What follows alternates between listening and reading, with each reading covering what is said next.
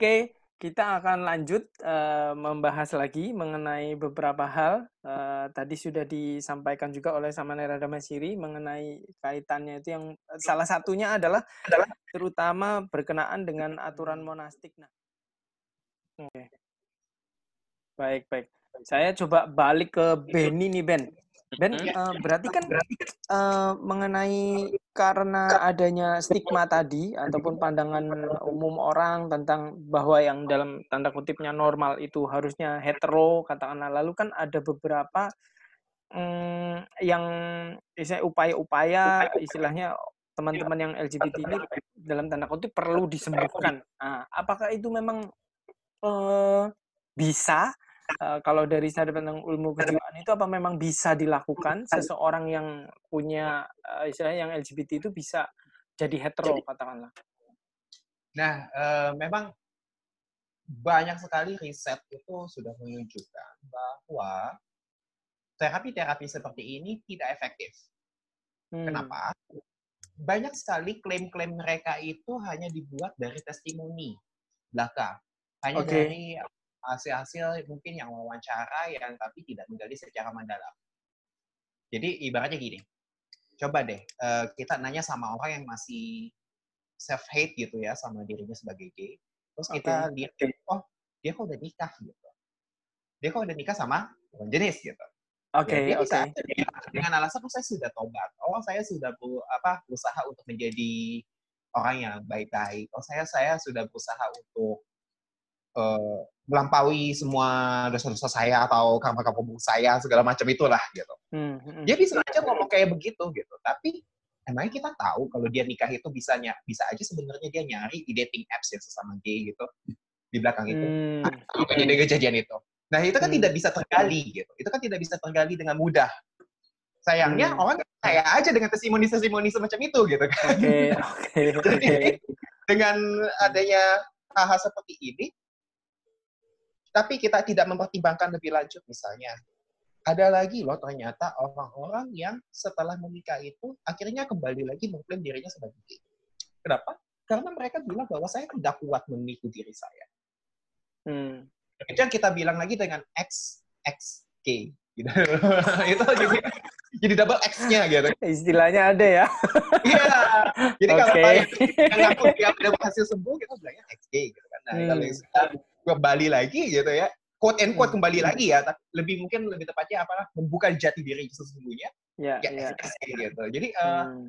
ada orang-orang ini juga tapi kita tidak mengangkat suara mereka kan hmm. kenapa karena kita nggak suka dengan suara yang beda yang bising gitu ibaratnya hmm. dengan uh, kenyataan mayoritas yang pengen kita dengar kenyataan hmm. mayoritas yang kita dengar kan adalah seorang uh, ya seorang laki-laki atau perempuan hmm. hidup lahir bekerja nanti dia punya pernikahan, pernikahan itu diagung-agungkan sebagai suatu hal yang sangat membahagiakan dan bisa memiliki keturunan untuk membahagiakan hmm. orang tuanya lagi ya kan patuh pada orang tua, bakti pada orang tua. Hmm. hmm. Lalu nanti itu uh, dijadikan satu standar yang sangat normatif yang harus dijalani semua orang.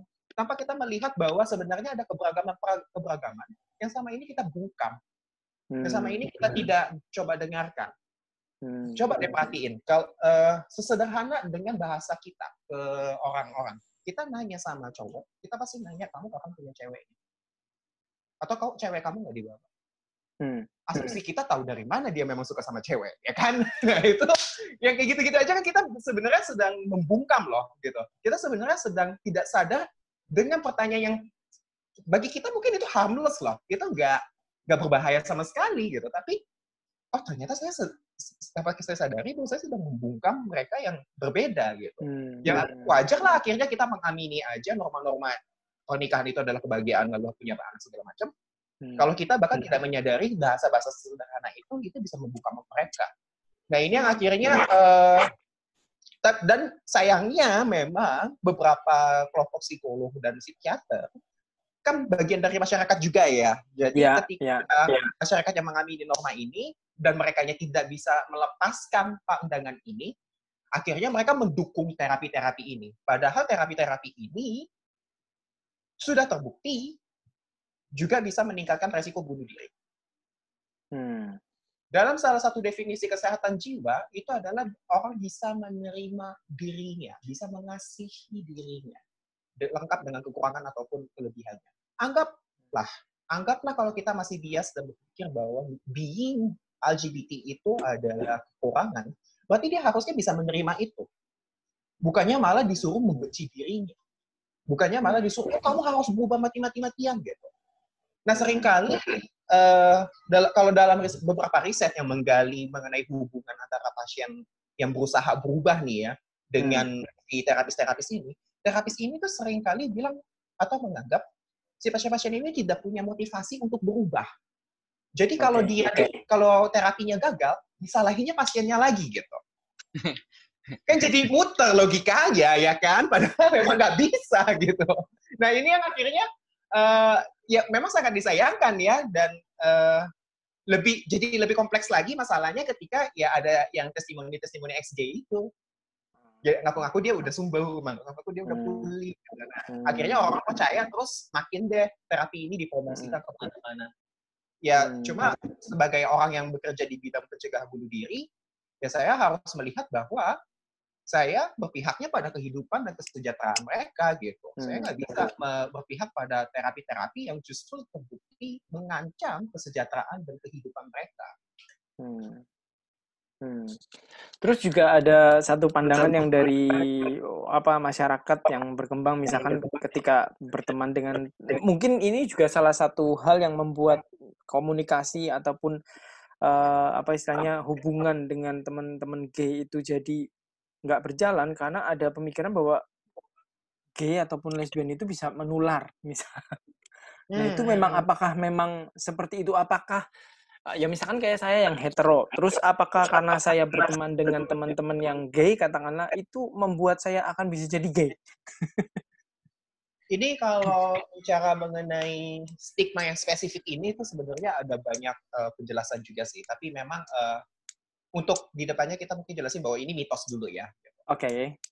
Nah, orientasi seksual memang terbentuknya itu kan kompleks dari faktor biologis, psikologis, dan sosial. Jadi nggak mungkin karena karena kita bergaul aja langsung tiba-tiba hmm. uh, jadi ikut-ikutan gitu. Nggak, okay. nggak sesederhana itu. Lalu uh, juga kalau akhirnya misalnya nih tiba-tiba dia merasakan ketertarikan gitu ya, pada teman LGBT-nya, bisa jadi memang dia udah dari awal kayak begitu, cuma memang nggak sadar aja gitu. Tapi karena ada satu orang nongol, berani gitu kan. Ya, Akhirnya ya. dia jadi ngeliat, oh ya, ya, ya ternyata ada pilihan itu gitu. Hmm. Orang, ada temennya orang, istilahnya. Ya, ada temennya gitu. Jadi, oh ya udah gitu. Ya kadang kan, okay.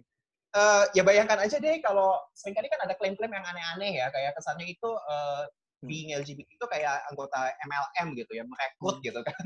Itu semuanya tiba-tiba angkanya angkanya bombastis gitu. Padahal lah kayaknya angkanya masih minoritas aja gitu kan. Seolah-olah itu bisa kayak menular dengan MLM gitu sih. Tapi memang hmm. uh, mitos ini terbentuk karena di dalam uh, proses pemikiran kita, di dalam otak itu memang cenderung hemat energi. Hmm. karena kita cenderung hemat energi, kita cenderung tidak mendengarkan cerita-cerita secara utuh. Pertama itu. Kedua, otak kita itu digunakan untuk uh, bertahan hidup demi kehidupan kita dan kehidupan spesies, keberlangsungan spesies. Okay. Sesuatu hal yang asing itu dianggap mengancam diri kita dan karenanya itu menghambat keberlangsungan spesies. LGBT hmm. itu minoritas, mereka itu asing. Gitu. Dan sering kali yang kita uh, anggap itu ancamannya adalah mereka ini sama kayak penyakit. Pertama itu, mereka ini punya uh, HIV-nya itu tinggi gitu misalnya. Lalu mereka ini bisa menular. Dari tiga macam stigma ini aja kita bisa menyimpulkan bahwa teman-teman LGBT itu dianggap asing dan dianggap seperti penyakit menular. Hmm. Otak kita, ketika kita menganggap, uh, ketika otak kita itu melihat ada tanda-tanda seperti penyakit menular, mereka akan memunculkan rasa jijik jadi sebenarnya okay. uh, eh, yang muncul ketika ada orang berpikir bahwa LGBT itu penyakit, menular segala macam, itu adalah rasa jijik mereka. Rasa jijik mereka itu yang akhirnya berusaha membentuk pemikiran-pemikiran rasionalisasi-rasionalisasi, penghakiman-penghakiman mengenai bagaimana LGBT itu menjijikan dan dia tidak boleh uh, berada di dekat-dekat kita, dia tidak boleh mempengaruhi anak-anak kita supaya anak kita itu tetap dapat meneruskan keturunan dan melanjutkan spesies. Karena kalau anak-anak kita ketularan LGBT kan berarti nggak bakal punya anak, asumsinya kan? Hmm. Nah itu, jadi uh, memang sekompleks itu cara otak kita bekerja, tapi cara mengatasinya gimana? Ingat bahwa karena otak kita terbatas energinya, dia mencapai dia hanya me, apa, mencangkupi cerita-cerita yang tidak utuh, maka kita harus mulai belajar untuk cari tahu cerita-ceritanya. Kalau memang takut deketin orangnya, coba cari cerita yang berbeda daripada yang biasa kita dengar. Hmm. Itu. Bagaimana akhirnya kita bisa melihat, oh perspektifnya ternyata ada yang beda loh, gitu. Ternyata nggak semuanya itu uh, dia semengerikan itu loh gitu. Ternyata ada loh yang inspiratif. Ternyata ada loh yang hidupnya tuh nggak cuma tentang seks mulu, tapi tentang hmm. bisa bikin prestasi. Nah, hal-hal yang menantang itu kan akhirnya bisa kita kelola, lalu kita coba lihat lagi gitu ke dalam diri kita. Apa sih sebenarnya kita takutkan? Hmm. Karena kita nggak pernah ketemu langsung, karena kita menganggap mereka jijik, atau apa? Gitu. Hmm. Ya kemarin ya, juga ya. Uh, saya ya, silakan sama Nera. Iya, silakan sama Nera. Ini kejadian yang uh, ada di kampung kami karena di kelas saya kan jadi transgender begitu. Jadi kami ya cuman biasa nyebutnya nyebutnya dan masyarakat kami yang menerima dengan baik. Uh, kami tidak kemudian menghakimi, kemudian tidak uh, katakanlah mengasingkan dia. Dan uh, secara umum saya lihat masyarakat baik-baik saja dengan dia. Dan bahkan jadi idola itu kalau dia lagi nyanyi wah orang itu banyak sekali yang hadir. Kalau dia yang sudah jadi bintang tamunya pasti banyak orang yang ini akan ikut untuk nimbrung. Untuk nar joget dan segala macam begitu. Ya, dan dia itu juga anak yang baik. Dia itu sangat berbakti pada orang tuanya jadi hmm. uh, kalau mengatakan bahwa uh, nanti tidak berbakti pada orang tua kasusnya untuk meskipun ini cuma satu ya, cuma satu karena yang ada di tempat kami itu hanya satu orang, itu dia sangat berbakti sekali pada orang tuanya. Sekalipun banyak loh di sini orang orang-orang yang katakanlah uh, heteroseksual yang tidak punya rasa bakti pada orang tua ya banyak. Tapi dia sebagai anak yang dikategorikan, orang yang dikategorikan sebagai LGBT, dia punya rasa bakti pada orang tuanya. Dengan nyanyi dan sebagainya dari penghasilan dia Eh, sebagai penyanyi itu dan juga dia buka salon begitu, dia hmm. bisa menghidupi orang tuanya, membuat hmm. orang tuanya itu bahagia juga, itu. Ya, jadi itu hanya sedikit uh, apa tambahan cerita saja. Iya iya iya baik terima kasih sama Nera. Oke oke. Ada tambahan Ben?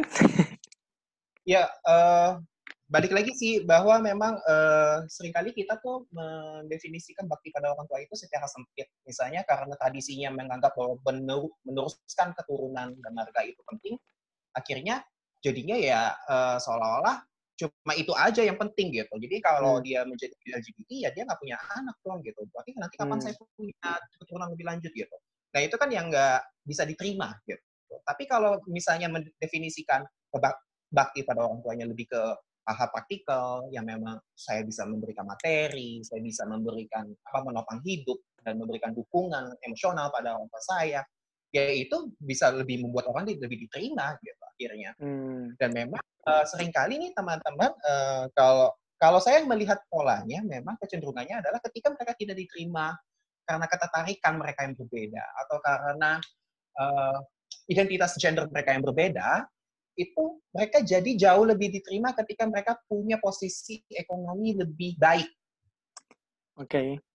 Jadi ibaratnya mereka menambahkan satu aspek uh, privilege mereka gitu dari aspek ekonomi sehingga mereka bisa bantu lebih banyak orang sehingga orang-orang akhirnya bisa lebih menerima mereka. Hmm. Gitu. Memang jadi ada polanya seperti itu. Ibaratnya gini deh, kalau misalnya di ibu kota ya, uh, kita lihat bahwa oke okay lah mungkin dia kelihatannya dan dia sebagai gay gitu tapi siapa yang berani macam-macam sama dia kalau dia punya kaya dan punya apa posisi pejabat gitu kan ya nggak ada yang berani macam-macam toh gitu kan jadi nggak uh, jadi hal-hal seperti itu yang memang uh, sering kali terjadi juga di uh, lingkungan teman-teman LGBT dan memang itu salah satu cara untuk bernegosiasi lah ibaratnya posisi hmm. saya tidak akan serendah itu lagi. Oke oke oke. Nah, eh, saya kalau saya pengen ke sama Nera juga ini agak mungkin tema ini juga kayaknya agak jarang diangkat. Ini kan LGBT juga sebenarnya uh, bicara tentang seks sama Nera.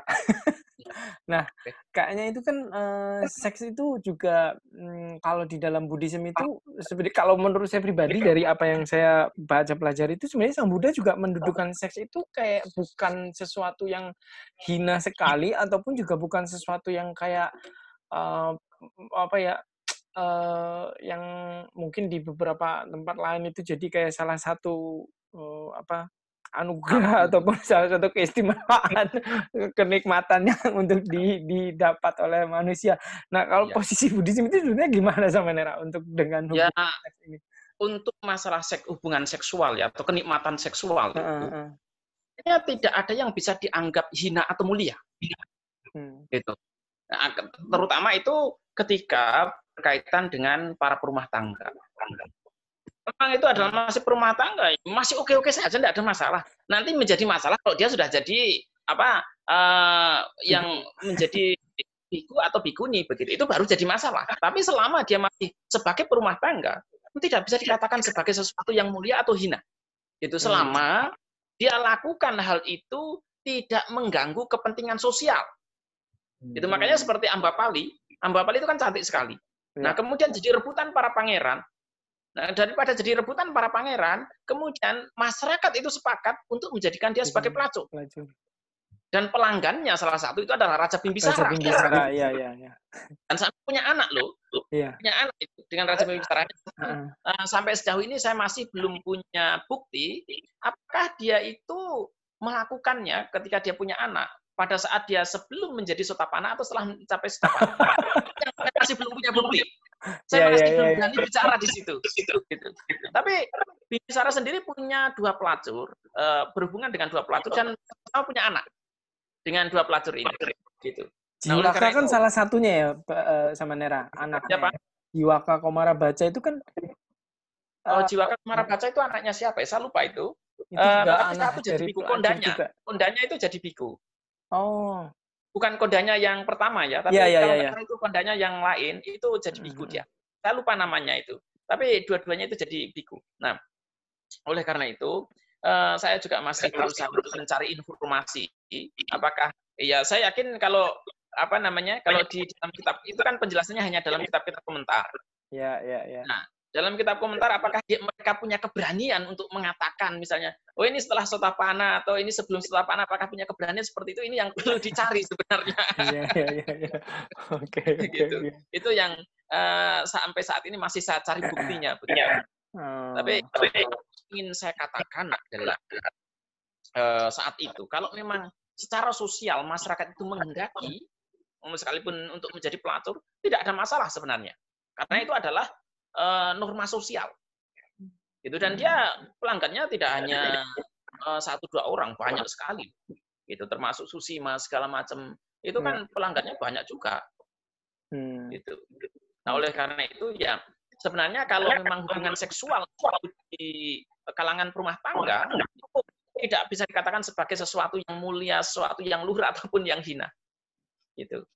Selama itu tidak mengganggu kepentingan sosial. Itu saja. Karena misalnya katakan saya mengganggu istri orang. Nah, itu kan nanti suaminya atau iya, anak-anaknya yeah, yeah. kan jadi ribut segala macam. Nah, itulah yang perlu dipikirkan. Hmm. Gitu. Ya. Oke, oke, oke. Baik, ini uh, Demi ataupun Mike, kalau misalkan ada mau tanya, boleh loh ikut nimbrung. Uh, ini ada juga hadir Dokter Lingga. Halo, Ling. Ya, oi. silahkan jika memang ada yang mau ditanyakan ataupun menanggapi juga. Mike mungkin atau Demi? Iya, mungkin sedikit jelas nggak suaranya? Iya ya, oke oke. Iya, selamat malam sama Nera dan Mas Beni. Uh, saya menarik sekali ya, jadi uh, menambah banyak sudut pandang baru ya dari baik uh, uh, Beni dan sama Nera juga itu coba saya ada mau nanya sedikit boleh ya yang Mas Benny itu kalau uh, tadi ada perihal berarti kalau kita mau paham nih atau mau tahu atau mungkin kita sendiri nih mau cek kita ini ada kecenderungan atau tidak atau berapa persen itu apakah ada indikator-indikator tertentu yang uh, mungkin kita melihat diri kita atau mungkin melihat teman-teman kita sehingga kita tidak uh, memberikan adjustment atau judging kepada teman kita. Oh dia seperti tadi contoh uh, cewek kamu mana? Itu kan kita sudah memberikan judging salah satunya. Nah itu apakah ada tanda kriteria-kriteria uh, atau variabel yang uh, kita bisa uh, walaupun tidak sepenuhnya tapi apakah ada yang bisa kita uh, perhatikan gitu. Terus uh, dengan Samanera uh, menarik sekali Samanera ini terkait juga sampai pembahasan tentang Pancasila Budi saya juga baru paham itu uh, bahwa Pancasila itu berarti saya mau diluruskan sedikit sama dia kalau saya salah.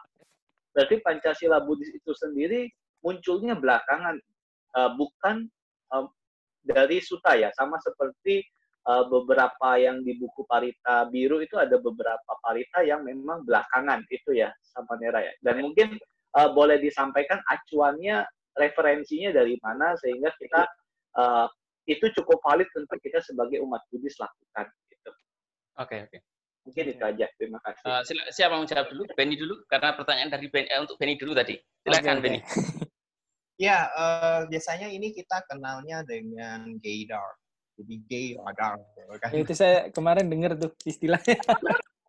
Jadi sama uh, siapa itu? Manusia itu. Gaydar sama Nera. Jadi yeah. gaydar, gay radar. Oh.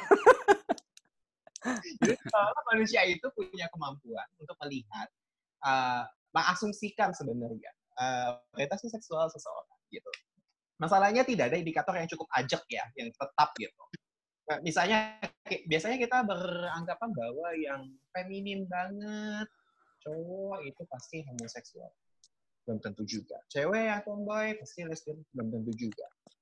Yang hal kayak gini yang memang agak mix ya, ibaratnya. Dan memang uh, bahkan untuk perilaku seksual sekalipun, apakah seseorang yang punya riwayat misalnya melakukan hubungan seksual dengan sesama jenisnya bisa kita bilang punya orientasi seksual yang menetap sebagai homoseksual belum tentu hal ini bisa terjadi misalnya di beberapa lingkungan yang sifatnya itu hanya satu jenis dan mereka melakukan hubungan seksual itu memang untuk pelepasan seksual saat itu tapi setelah mereka keluar dari lingkungan tersebut mereka tidak mengidentifikasi diri sebagai homoseksual ke hmm. uh, ketertarikan seksual mereka balik lagi ke yang lawan jenis aja gitu.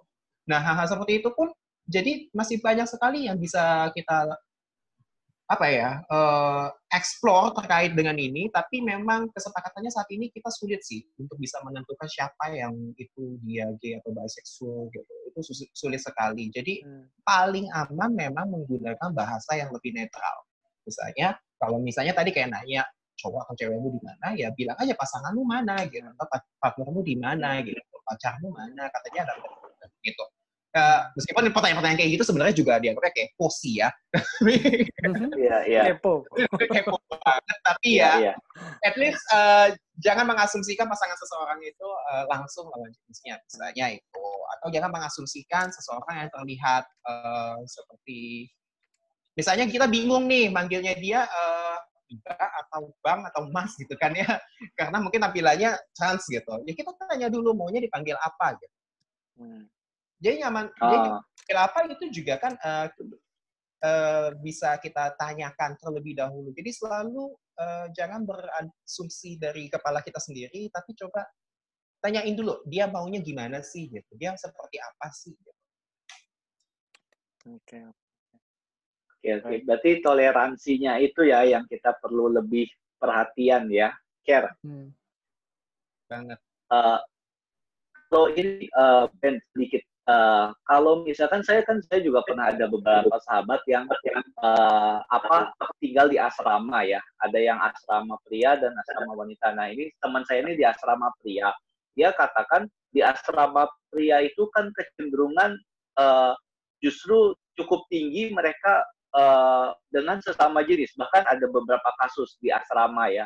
Uh, padahal kan itu memang khusus pria justru uh, muncul, tapi itu belum tentu berarti tadi yang Benny sempat sampaikan belum tentu dia kecenderungan seksualnya menyimpang, cuman karena di case tersebut uh, dia melakukan gitu ya, Bet ya. Mungkin iya. diluruskan. Belum tentu menetap. Pertama itu, bisa jadi dia menyadari dirinya di dalam konteks itu bahwa dia memang beda. Akhirnya akhirnya memang terlihat menetap tapi bisa jadi memang dia heteroseksual, tapi memang dia melakukan itu karena ya ya memang butuh untuk dilepaskan aja saat itu, tapi nggak ada option. Jadi, yang paling gampang aja aksesnya ya dilakukan lah, tapi begitu keluar udah. Oke hmm. oke. Okay, okay. Ya, thank you Ben. Hmm. Ya sama-sama. Iya. Silakan uh, sama Nera. Iya. Iya. Eh, tadi sebenarnya yang namanya Pancasila itu bukan belakangan, tetapi itu sudah ada jauh sebelum Sang Buddha ada. Gitu. Ini yang perlu diluruskan cuma di situ saja sebenarnya. Hmm. Jadi yang namanya Pancasila, kemudian atas sila atau 227 eh, sila sekalipun, itu sebenarnya sudah dikenal oleh masyarakat secara luas. Hmm. Gitu. Jadi masyarakat itu sudah mengenal yang namanya Pancasila. Oleh karena itu kalau kita lihat seperti Aganya Suta, kalau Aganya Suta itu kan sering kali disebut sebagai bagaimana asal usul kehidupan di ya. bumi ini. Hmm. gitu. Padahal yang benar itu bukan. Yang benar itu sebenarnya adalah sang Buddha ingin menunjukkan sejarah terbentuknya moralitas. Sebenarnya di situ. Oh. karena kalau kita menunjukkan kalau tujuan utamanya itu adalah untuk menunjukkan uh, asal usul bumi dan sebagainya tidak ada kaitannya dengan duka tapi kalau hmm. nanti kita bicara soal sejarah moralitas, di situ nanti punya kaitan dengan sila bata paramasa atau belenggu nomor dua. Karena kan ada 10 belenggu yang harus dihancurkan. Nah, sila bata paramasa itu kan nomor dua. Yang pertama saya Cici, kemudian uh, sila bata paramasa nomor dua. Nah, oleh karena itu, kalau kita melihat dengan teliti, melihat dengan jelas, sangat jelas kok, moralitas itu muncul ke tengah-tengah masyarakat karena adanya kebutuhan. Hmm. Itu karena masyarakat butuh kemudian dimunculkan itu. Nah, oleh karena itu Pancasila di situ sangat jelas. Jadi kalau kita mengatakan bahwa Pancasila, kita sering kali mendengar Pancasila Buddhis. Tidak ada Pancasila Buddhis itu. Hmm. Tapi kalau tujuannya adalah untuk membedakan antara Pancasila yang kita kenal dengan Pancasila undang-undang eh, Pancasila dasar negara, tidak ada masalah. Tetapi kalau kita mau mengklaim itu sebagai Pancasila Buddhis, jelas-jelas ini kita menentang aganya suta loh sebenarnya. Hmm. Karena di situ sang Buddha jelas sangat sangat jelas ditunjukkan bahwa ini loh sejarahnya mengapa Pancasila itu bisa terbentuk. Mengapa moralitas di tengah-tengah masyarakat itu bisa terbentuk. Jadi itu hmm. dijelaskan di situ. Yang namanya moralitas itu dibutuhkan oleh masyarakat ketika mereka ingin hidup dengan damai. Itu hmm. agar antara satu dengan yang lain tidak saling mengganggu itu mereka bisa berarti seperti nah, ini ya Menira seperti sudah satu kebudayaan yang baik di masyarakat diadopsi oleh sang Buddha begitu ya? Iya iya iya. Jadi termasuk kalau kita melihat seperti Ratu Mahamaya. Ratu Mahamaya waktu mau hamil kan dia menjalankan atas sila itu. Hmm. ah, iya betul betul. Ya, berarti kan sebelum sang Buddha ada atas sila sudah ada loh. Hmm. gitu. Dan sila yang diadopsi oleh agama Buddha itu hanya sedikit tidak terlalu strict sebenarnya, tidak terlalu oh, serius banget. Kalau kita melihat dalam uh, moralitasnya agama China, wah itu jauh lebih strict lagi, ya. jauh lebih uh, mengerikan uh, apa tingkat keseriusannya dalam menjalankan uh, moralitas. Gitu. Tapi Sang Buddha ini mengambil cukup yang kira-kira bisa diaplikasikan oleh masyarakat. Kira-kira masyarakat itu sudah bisa menerima selesai sebenarnya. Gitu. Nah, oleh karena itu sering kali saya sampaikan, sekedar menjalankan Pancasila, sekedar menjalankan delapan sila, sekedar menjalankan 227 eh, sila sekalipun, Anda tidak ada jaminan sebagai umat Buddha. Hmm. Tidak ada jaminan. Karena ini sudah budaya masyarakat. Sebelum masyarakat itu ada. Nah, nanti eh, sila-sila ini bisa memiliki nilai plus kalau sekali lagi dipahami dalam konteks sila bata paramasa sila bata paramasa itu dengan bahasa gampangnya kita bisa memahami uh, sila ini dalam artian anicca, dukkha, dan anatta. Dalam perspektif anicca, dukkha, dan anatta. Kalau tidak bisa memahami dalam konteks you are not Buddhist at all. Simple gitu. Iya, iya. Hanya seperti aturan undang-undang saja ya, tapi tidak iya. memahami. Tidak memahami maksudnya yang dimaksud Sang iya. Buddha itu apa? Kita tidak memahami di situ. Itu. Berarti sebenarnya uh, apa kaitan secara akan jadi Buddhis tatkala kita bisa mematahkan belenggu kedua sila bata para masa itu sendiri dengan praktek sila-sila itu tersebut gitu ya. Ya, jadi moralitas itu kita tetap kita butuhkan untuk kepentingan sosial. Hmm. Itu tetap dibutuhkan. Bukan berarti kita harus buat. Tetap secara begitu kita tinggal di masyarakat ya kita punya punya tanggung jawab sosial. Itu kita lakukan. Tetapi nanti begitu kita sudah ke dalam, sudah untuk kepentingan diri kita sendiri, sebenarnya eh, moralitas itu pun harus dibuang sebenarnya kalau kita sudah lari dalam. Karena nanti kalau kita sudah lari baik dan buruk itu tidak berlaku gitu. Karena kita, kita masih bicara soal baik dan buruk, berarti kita masih bicara di level konvensional sebenarnya. Itu oleh karena itu banyak kok nasihat-nasihat sang Buddha yang mengatakan punya papa pahinasa misalnya. Punya papa pahinasa itu apa? Baik dan buruk itu harus dilepaskan. Itu ada dalam Dhamma pada uh, keberapa itu saya lupa itu.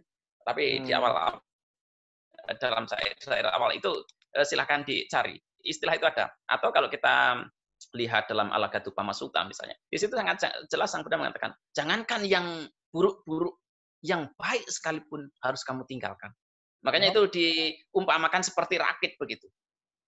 Oh. Itu makanya konsep baik dan buruk itu pun itu sebenarnya berlaku untuk kepentingan sosial. Tapi nanti begitu sudah kita lari untuk kepentingan spiritual, untuk kepentingan dalam diri kita sendiri, tidak berlaku sama sekali. Gitu. Oh. Tidak berlaku. Jadi ini hanya untuk bagaimana kita itu bisa terbebas uh, dari penderitaan secara sosial sebenarnya. Stigma-stigma sosial itu kita bisa terlepaskan. Itu bisa terbebas hmm. dari situ. Tapi nanti kalau kita sudah lari ke dalam, baik dan buruk sekali lagi tidak dibutuhkan. Karena kalau hmm. kita masih bicara ini baik, ini buruk, nanti kita jadi diskriminatif. Hmm. Gitu. Makanya nanti larinya juga seperti ini. Begitu kita lihat LBJT, ya akhirnya kita apa? Oh ini tidak baik. Oh heteroseksual itu baik. Nah, sebenarnya manifestasinya akan seperti itu. Karena di dalam, secara individu, secara internal, kita selalu melihat sisi baik dan buruknya. Gitu. Tapi kalau kita sudah tidak diskriminatif, tidak melihat diri kita dari sisi baik dan buruknya, nanti begitu kita keluar juga tidak akan menjadi diskriminatif sama sekali. Oleh karena itu kan Sang Buddha juga tidak diskriminatif. Bertemu dengan siapa saja, welcome. Diundang hmm. oleh Raja Pasenadi, datang. Hmm. Diundang oleh itu eh, pelacur Ambapali, Ambapali. Sang Buddha datang kok santai-santai saja, tidak ada masalah. Kemudian mengatakan kamu itu pelacur, ini apa moralitasnya tidak baik, saya bisa terima dana dari kamu. Enggak ada ceritanya seperti itu. Gitu. Okay, okay, Jadi sang Buddha tetap bisa terima semua. Karena apa? Di dalam sudah tidak diskriminatif. Gitu. Hmm. Oke, okay. baik baik. Saya apa ini cut dulu sedikit. Nah, jadi Nanti kita akan lanjutin lagi buat teman-teman yang dengerin. Masih ada episode berikutnya, jadi silahkan untuk cek lagi ya nanti episodenya.